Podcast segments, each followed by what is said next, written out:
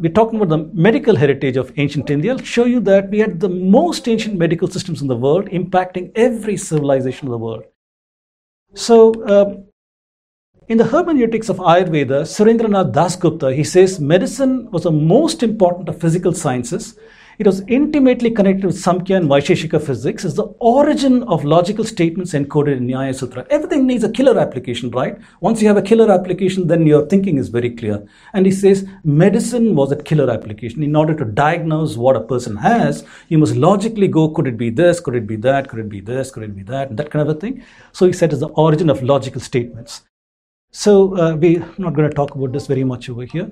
Atharva Veda and Ayurveda. So basically wanted to show that Indian thinking always existed in cooperation with the philosophy of the land. There was no break between this is science, this is philosophy. Everything was entied with each other. So how was disease and ill health seen? Disease and ill health was seen due to unwholesome diet, which required Ayurveda to cure, or if you look at the psychological aspects, due to your karma phala and transgressions. That's why you have a certain condition, maybe mental condition or something else. It required Prayaschitta and Atharva Veda practice rituals and other such things to cure.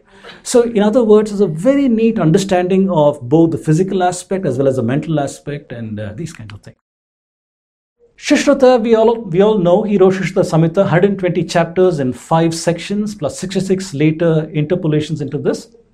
He discusses a whole lot of subjects, as you can see over here, describes 1120 diseases, describes the human anatomy, how many bones, muscles, veins, and so on, describes surgical methods. I'm not going to read these things. And he also describes 121 surgical instruments. So that is the enormous uh, uh, scientific uh, uh encoding this compendium that he did, Sushruta Samhita. Here's an example of the palm leaf uh, Sushruta Samhita. This is from the LA County Museum. It's a 12th century work in Nepal. That's how these works survived. And until such time it was committed down to the modern book and other such things, uh, they were written in palm leaves like this. So here are some of the uh, surgical instruments that is there in Sushruta Samhita. And you can take a look at this and say, whoa, it looks like these look like modern instruments over here. But then this is used by Indians at a very ancient time for uh, all kinds of operations. He also used a cadaver Today we think that dissection and other things came from the West, and they're the ones from Galen onwards, Roman times. That's those are the people who did these things. But if you take a look in Sushruta Samhita, it says, cover a dead body with kusa grass, place it on the edge of the water of a rivulet. After three days, take it out and wipe out successive layers of epidermis and dermis of the muscles beneath by gently rubbing it over a soft brush. Thus, the smallest and thinnest arteries, which would have swelled and obtained a distinct extinction, are made palpable ev- everywhere, even to the minutest details. In other words, he said how we can use a dead body to understand the internal uh, working of the organs and things like that. This is there in Sushruta Samhita. Charaka Samhita. So these are all Western timelines over here. So it it got its inspiration from Atharva Veda, which went to Punarvashu Atreya, the Bhela Samhita, Agnivesa's work, then to Charaka Samhita, then to Dridbala. This is the uh, citation trial for these works. Once again, 120 chapters and 8 sthanas. I'm not going to read these things, but very, very intricate knowledge of diseases and uh, treatments and how you do various uh, things. Very, very int- interesting. I'd like to talk to you about Bower manuscript. Bower manuscript is the earliest extant uh, manuscript that we have of Indian medicine. This was found in Xinjiang province in 1890, Birchbark document, written in Prakrit, Gupta Brahmi script. It seems to be a subset of Charaka Samhita, refers to rishis Atreya, Harita, Parashara, Garga, Shishuta, Vashishta, and accepts the doshas, three doshas, Vata, Pitta, Kapha, but also talks Rakta dosha. This was translated by Rudolf Hoernle in this particular work, and uh, this is how it appears. So, Rudolf Hoernle was a person who dated Sushruta to around 600 BCE. And how did he do that? He basically said the Jataka records that medicine was taught in Takshashila as well as in Kashi. So he places Sushruta to the east at Kashi and Charaka as a physician in the court of King Kanishka and Atreya as a contemporary of Sushruta and Takshila. So one person he places here, other person he places over here. Then he places Yajnavalkya, author of Shatapatha Brahmana, the court of King Janaka of Vaidehi, and is a contemporary of Ajatashatru. Then he uses Weber's work to place Yajnavalkya to 500 BCE. Why, why is that important?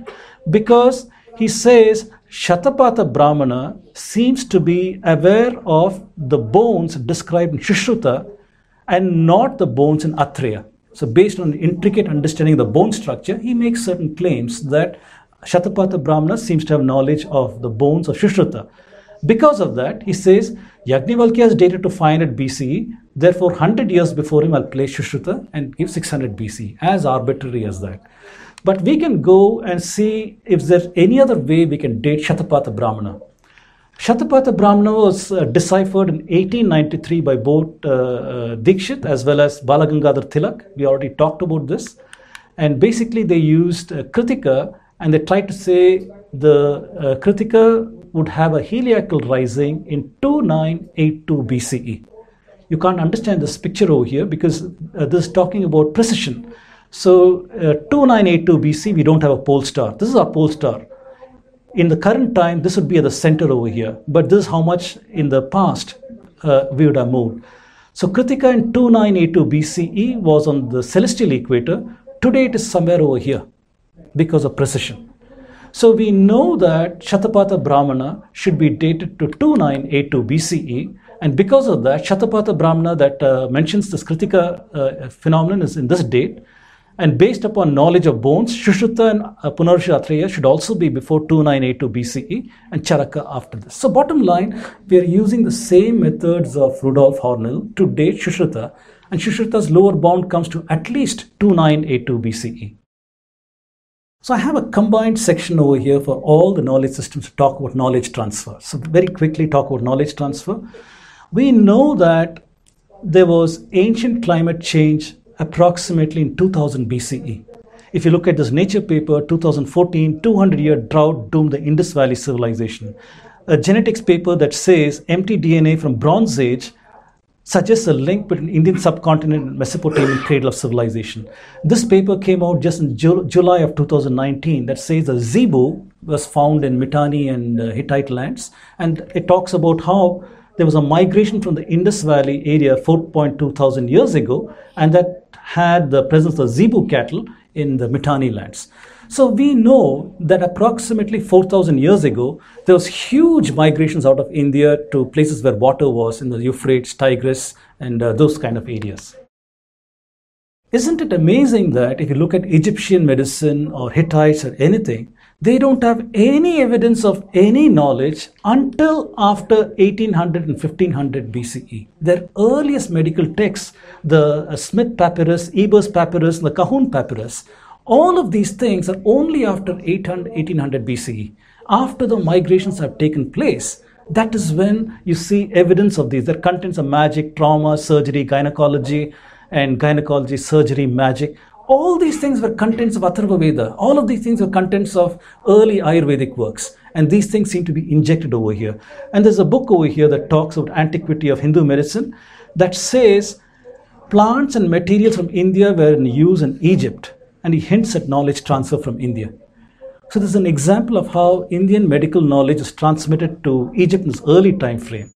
If you look at the Mitannis, Hittites, and Kassites, the Mitannis invoked Indra, Varuna, and Ashwinis in their peace treaties with the Egyptian pharaohs. So when Egyptian pharaoh Amenhotep fell ill, the Mitanni king sent a healing statue of uh, Shauka. Shauka is like uh, Durga on a lion. So same thing is sent as a healing statue for him and there is that uh, uh, evidence out there. Hittites suffered through 20 years smallpox, and they had a deity called Kamrusepa, who was linked with Varuna, and she's supposed to trap the diseased demon in a bronze pot and save lives. If you're in a place where there's a lot of infection due to smallpox, you're interested in knowing how to be antiseptic, how to have uh, good water. We know that if you store water in a copper pot overnight, it's got some antiseptic properties. So it recounts an idea that trap the disease demon in a bronze pot and save lives. Very, very interesting. If you look at Babylon Akkadian medical text 1800 BCE, it talks about rational examination, looking familiar, right? Rational examination came from Nyaya and other things looking on how to diagnose and so on. Logic therapy uses exorcism to cure, cure uh, illness due to curses The Kassite medical letter from Nippur that also talks about the same thing based on herbal medicine and spells. So very clearly, Mitannis, Hittites, Kassites have been exposed to Ayurveda and Indic knowledge systems. We should not go and see a direct, uh, maybe a clay tablet saying we got it from India. There's no such concept in those days. There's no concept of visa, no concept of foreigners. People come, live, give an idea, and people start using those things. So we see echoes of Indian thought in early periods of time. That is what we are looking for over here transmission to the Greeks and Romans, very clear. If you look at Ayurveda, it talks about the doshas, all the doshas over here. Maps very clean to uh, Hippocrates' model of this uh, uh yellow bile and uh, black bile and uh, phlegm and blood and hot, dry, cold, wet. Maps to this very, very well. So Hippocrates proposed a system expanded by Galen later. If we see who was Hippocrates, he was a student of Democritus. Democritus was somebody who seems to have intimate knowledge of Vaisheshika Sutra. We talked about this earlier. Read Subhash Kak's work. You'll find a lot of these kind of things. Also, there were Buddhist transmissions from 5th to 4th century BCE. Indo-Greek contacts from Alexander onwards, 330 BC. We know, uh, this is a mistake, it's not Alexander's uncle, but we know that Alexander ordered translation of works for Aristotle, we know Library of Alexandria set up in Egypt for transmission of east to west uh, uh, knowledge. All of these things we know were sources how the Greeks could get information like this. J.F. Royle also shows materia medica of Greeks, Romans borrowed from India, and that was a core of the spice trade. We had said that they came to Western India for spices, pepper, and these kind of things. What they don't tell you was Western India was the pharmacy of the world if we think why today Kottakkal Vaidishala and all those places make uh, Prasha and all these kind of medicines, even in the early days they made medicines that was a drugs for the entire world. So uh, that is a, core of these uh, transmissions. This is the uh, places in Western India from where um, trade would take place from here going on to Greece and so on.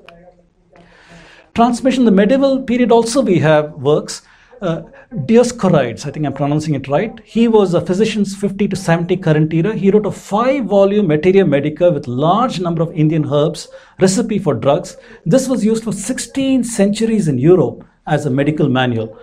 Spice, herbs, medicinal drugs, all of these things ended when the Christianization of Rome in 330 current era. As soon as Constantine adopted Christianity as a state religion, the trade with India stopped almost overnight and they went into dark ages. Not only dark ages, they went through illiteracy and they also went through disease. Disease took hold of them. Why? Because they were no longer getting drugs from India.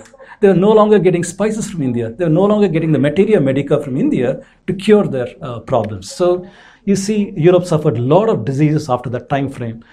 The Byzantine emperor, he persecuted the Nestorians and they fled to Kerala. These are the Syrian Christians who started around 500 current era. We are told that they came with St. Thomas. I don't think there's any evidence for that. The evidence says that they were Nestorians who came to India and they were the source of transmission to Syria because they had links with Edessa, the bishop at Edessa, and they had constant links with them all the time. And that formed uh, trade links from all the way from Kerala to uh, Syria.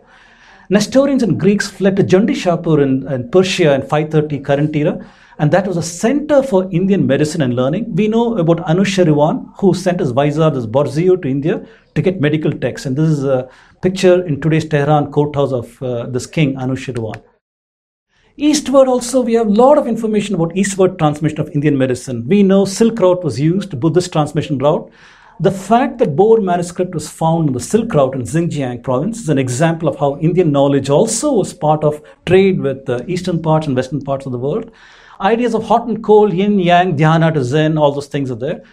Fahian, who came to India, made several observations, similarly Bodhidharma, Shaolin, and uh, Huensang, and uh, Yixing, and others.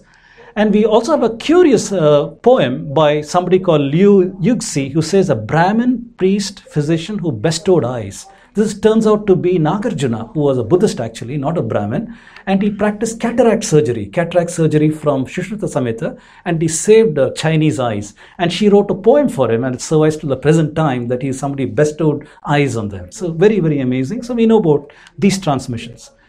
Transmissions to Muslim lands, we know once um, uh, Sindh fell to the Muslims, Manka, who went to the court of Harun al Rashid, translated Shushruta Samhita, used by Ibn Sina. And these medical texts form the foundation of uh, European medicine from 12th century onwards. We know about Al Tabari, who wrote comparative works of Greek and Indian medicine, and this person, Allah ibn Ali, who translated Charaka Samhita to Persian. And all this knowledge was transmitted into Spain. All these were under Muslim control from uh, Sindh onwards to Arabia to North Algeria to all these places up to southern Spain. So Indian knowledge was taken and injected over here. And we know about uh, Al-Kindi, who translated many of these things and wrote works on mathematics, medicine, astronomy, and so on. In Toledo, we know that there were Christian monasteries whose only job was to translate from Arabic into Latin and that formed the basis of many of the European works too. And that's how their corpus of knowledge also built. They used, excuse me, they used uh, astronomy, they used uh, uh, translations on mathematics, on medicine, and this formed the corpus of their own works for the Renaissance and such things. Colonial period, I'm not even going to read this. A whole lot of uh, people who took Indian knowledge, this person in Goa he wrote this particular book uh, on Ayurveda, translated to Latin by this particular uh, Clusius. Botanist Hendrik van Reede, he came to Malabar and wrote this with the physician's help. Johann Koenig, he was a pupil of Carl Linnaeus, a very famous botanist. He was a source for Linnaeus' uh, works on botany. He's described about the plants of India and so on. Bartholomew Ziegenbalg, who collected many, many Tamil medical works and other such works, 1712. Here's a bibliography of all his uh, works over here, and other people. So, medical colleges in India, that was in Pondicherry, Madras, and Kolkata, they were teaching Ayurveda for the longest time because their own medicines did not cover what should be done. Their pharmacology was entirely making drugs out of Ayurvedic preparations. However, all that stopped in the late 1880s or so, after they had digested all of Indian medical knowledge and they had their own chemical processes in making drugs. So, after that, the Western uh, uh, uh, education system started. So, conclusion from this section is that enormous antiquity for Indian medical knowledge, the roots in Atharva Veda, we talked about Sushruta and Charaka, Ayurvedic medicine was transferred to all parts of the ancient world Egypt, Babylon, Greece, transferred to West Asia and Europe in medieval and colonial times. After digestion of this knowledge, the practice of uh, Ayurvedic knowledge was discouraged. Today, scientists are rediscovering fundamental truths about uh, body mind effects for cure. So it's 303. I will uh, very quickly talk about roots of music and we will stop after that. So typically when we hear about music, the, uh, the, received wisdom is music arose independently in various parts of the world. In India, in Greece, in China, in all these places, music independently arose. We'd like to examine some of these assertions and see how, how, how, how, how real is those things. We are told that universal music is universal language. However, it became a standard. And we had to ask, how is it that it was standardized? If it was universal and arose independently, we would expect variation in the way music is formed, but there's a standard that we see. So, uh, some questions How did similarly spaced scales evolve in Indian and Western music? What accounts for commonality of instruments? We'll do a very, very brief investigation. So, Indian music, we know that ancient period from the most ancient times to 12th century, medieval period 13th to 18th century, and the modern period. And there are several things to uh, learn about when we talk about Indian uh, music. Not going to go into all of these things. If you look at Chandogya Upanishad, it talks about division of the octave into 22 parts. 22 parts is something alien to most of us because we are we know about the seven tone music, we know about the 12 semitone music, but 22 parts. So basically, this is sa. You have re, ga, ma, pa, da, ni, sa. This is seven notes over here, and here you have the semitones, the 12 semitones, and here are the 12 shrutis. Now, each of these, remember in India, every knowledge system was deeply tied with the philosophy of the land. So, music was also associated with uh, divinities and uh, swaras. That is the earliest uh, way music was seen. If you look at the evolution of the scale, in the beginning, Samagana only used three notes as Udatta, Anudatta, and Swarita. Later on, it evolved into the seven tone music that we see here. Now, one important question is what was the reference for Indian music? In other words, today, if you get a musician to do some work for you, he's going to get a pitch pipe. That's what the Europeans use a pitch pipe that'll tell you that this is the pitch of the A note, this is the pitch of the C note, pitch of something else. Today, you have on your iPhones and phones, you've got a, a tonal generator that can tell you what the reference tones are. In ancient India, the reference tones were the sounds of these animals over here. So the sound of the heron was this ma, goat was ga, and bull was this re and so on so this was the reference notes that was told for indians because how do you communicate to somebody from north to the south that this is the sound of sa this is the sound of re it could be anything right so the reference notes were uh, these things So the relation between East and West, the 12 Shrutis are mapped to 12 semitones. I've shown this over here. In the European practice, the octaves divide into 12 semitones of exactly the same width. They use the concept of cents. So the entire octave is divided to 1200 cents and each division here is 100. C to C sharp is 100, C to D is 200 and so on and so forth. So that is a division of the scales seen in uh, Western music. The tonal relation between Carnatic, Hindustani, and Western, we see that in Carnatic, these are the names, very similar names with slight differences in the Hindustani. Not going to read all these things. And here is the equivalent uh, Western notes associated with these things. These are 12 semitones. Now we come to the interesting aspect. There appears to be transmission from Samaveda to the Greeks. And we see that the oldest form of Samavedic scale was pentatonic gamut, arrived at by quintal tuning. I'm not uh, uh, we, we, uh, going into great details about this, but in this particular work by this gentleman over here, Fadigon, he says that he talks about Pythagoras, and he says about Pythagoras how he lived at the same time as the Upanishads and the same time about uh, these things. And he talks about Shulba Sutras, and he says, by analogy, for the present surmise, the minute study of musical intervals in India took place at the end of the Vedic period. That apart, the bottom line is there seems to be exposure of Pythagoras to not only the Upanishads but also the Shulba Sutras. So let's take a look at this. Pythagor, Pythagoras is seen as a father of Western uh, music. So he evolved something called a Pythagorean scale. This Pythagorean scale is as F, C, G, D, A, E, B derived from circle of fifth. This is a very, very uh, musical uh, terminology where you jump from one note to the fifth note. That will give you from F to C the fifth note. Fifth note is G, fifth note is D, fifth note is A. This way you can the whole thing. Now, if you put it in order from C, D, E, F, G, A, B, C, you'll get a pattern of the major scales: tone, tone, semitone, tone, tone, tone, semitone. This is the same as, uh, for example, um, uh, Shankarabharanam tune in uh, Raga in uh, southern India. The same tone, tone, semitone, tone, tone, tone, semitone, uh, same, same pattern over there. So these are the notes in, uh, in C major and in, in, in, the sequence interval, like I said over here. So Pythagoras used the ratio of 3 is to 2. What is more important, the number three was important for him. We know that in India, the number three has got very sacred uh, uh, meanings. He also used the three is to ratio. The three is to ratio is what gives you the circle of fifths to get the scales and other such things. So uh, by doing that, you that various other kinds of music, Ionian and uh, I'm not going to Lydian and all these things. You get that. So bottom line from C, you see G is the three to two ratio from C to G. From G to D would be a 3 to 2 ratio. From D to A would be a 3 to 2 ratio. That is the bottom line. I know it's very mathematical, but the bottom line is Pythagoras made use of ratios from the chord to do that. So uh, if you look at the seven note Lydian scale, same as the Kalyani Raga, you can, uh, I'm not going to read all these things, but three whole notes, semitone, two more whole notes, and final semitone. If you look at the tonal frequencies of the Indian music system, and the Western music system, it is very clear to me that these are related. It cannot have been an independent development and getting the same tonal frequency difference from each other. I'm not going to go into great details over here, but uh, it's clear by studying these things, you figure out these. So the, we talked about Shulba Sutras, we talked about how there's a lot of mathematics in Shulba Sutras.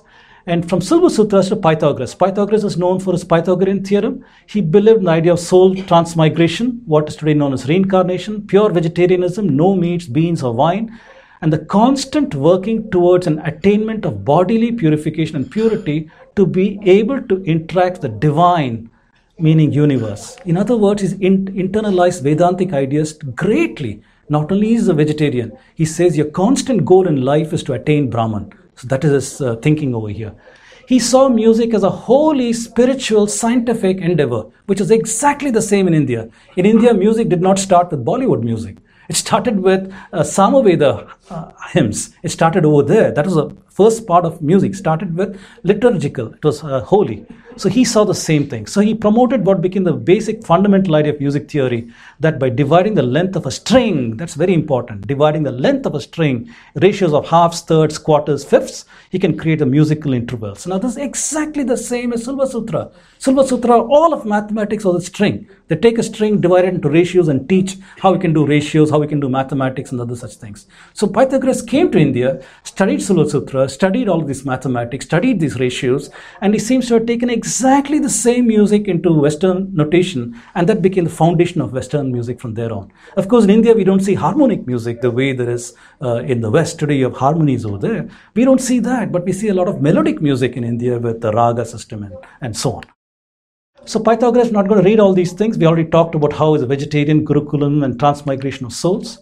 Interesting connections. Indian music, Shulba Sutra, math with strings. Pythagoras used string ratio to define notes. Samaveda started with three notes. Three sacred for Pythagoras, three by two ratio starting with point for scale. He didn't use one by two. He didn't use that kind of a thing. He used three by two. It's very, very critical. Samaveda Swara system of seven notes, diatonic music of seven notes. From 22 Shrutis, we get 12 semitones and 7 swaras. From 12 semitones, 7 notes. Swaras are associated with divinities, music used for Samaveda chants initially. He saw music as holy and spiritual. Even he did not say music is for entertainment. He started as a spiritual endeavor. And we have Saraswati as a patron of learning and music. And he actually erected a statue of Muses outside the library in uh, where he lived because that was a patron of uh, music and learning. Just like Saraswati was patron for us, the muses were divinities, female divinities, who were also for learning in uh, Greek, the patron of learning and music. Very, very interesting connections. So, um, interesting question which came first, the chicken and egg question? Did scales come first or did musical instruments come first? what came first? So, evolution of musical instruments we see in Bhimbetka 12,000 years ago, we see evidence of uh, dancing. Take a look at this figure over here. You see drumming and you see all these things. Already some evidence of uh, music over there. It's mentioned in the Rig Veda. Rig Veda's got this nali similar to a flute and the dundubhi, which is a drum, and the uh, veena and uh, other such things are also mentioned. Not going to go into detail over here. We have uh, a Natya Shastra compiled by Bharat Muni. We have several uh, stringed instruments, wind instruments, percussion instruments, and instruments that do not require tuning. You see evidence of that in sculptures and uh, so on. The Bansuri flute, which is mentioned Rig Veda, Natya Shastra, there's also a flute in Harappa. Harappa also has got evidence of a flute that is over there. The Veena, percussor of string instruments, mentioned in Rig Veda, Atharva Veda, Taittiriya Samhita, Shatapatha Brahmana, Natya Shastra, so we see an evolution of uh, Veena over there. Here's a figurine showing the Veena. There's a gentleman in New Delhi, I believe, who's recreating uh, Harappan music by uh, taking Harappan sounds and recreating instruments. For example, this bull and creating this. His name is Shail Vyas. Look him up, and he's got some very interesting uh, works that he's doing. Nadaswaram. Nadaswaram is an ancient instrument used in southern India, and I believe it could have been an inspiration for the trumpet. It's mentioned in Sangam era Tamil works, as well as in the story of Kannagi in this particular work.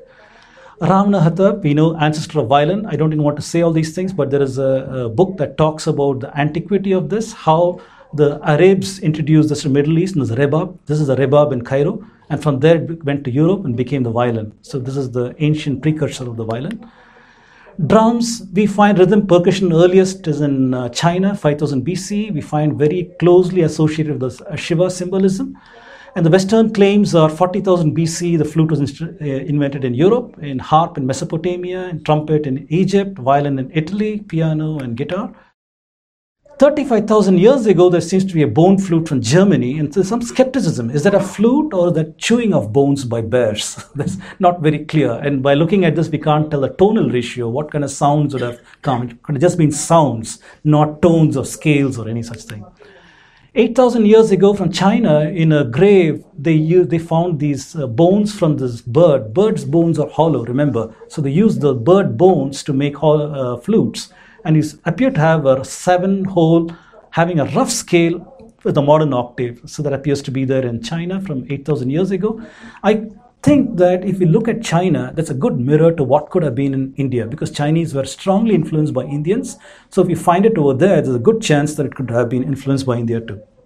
So here's a grave where they found the flutes. In Sumeria, this particular article, she says that the earliest scores are there. Scores are where you can communicate your musical information using uh, notes. So she claims that uh, uh, a particular work in cuneiform turned out to be a musical score in the Lydian scale. Egypt, we see evidence of uh, music and dance.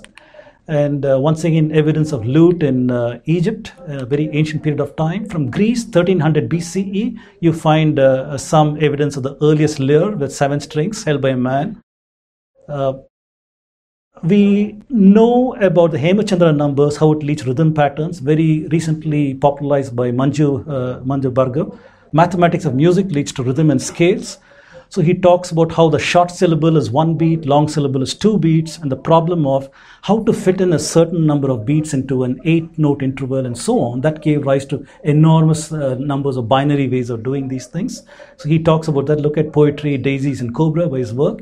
You can see that or you might listen to this BC Manjunath, who does an amazing uh, performance of this Fibonacci sequence in this konnakol uh, rhythm pattern. Again, the idea is that in India, mathematics was deeply tied to rhythm with music and other such things. So, concluding remarks roots of music in Samaveda, division of octave, Shruti, and Swara is as ancient as Chandogya Upanishad. Three note to seven note music evolution via five note, examine Pythagorean music. I propose a study of Shulba Sutra to show evolution of scale in Western music, antiquity of instruments, and showed connection between math, prosody, and rhythm.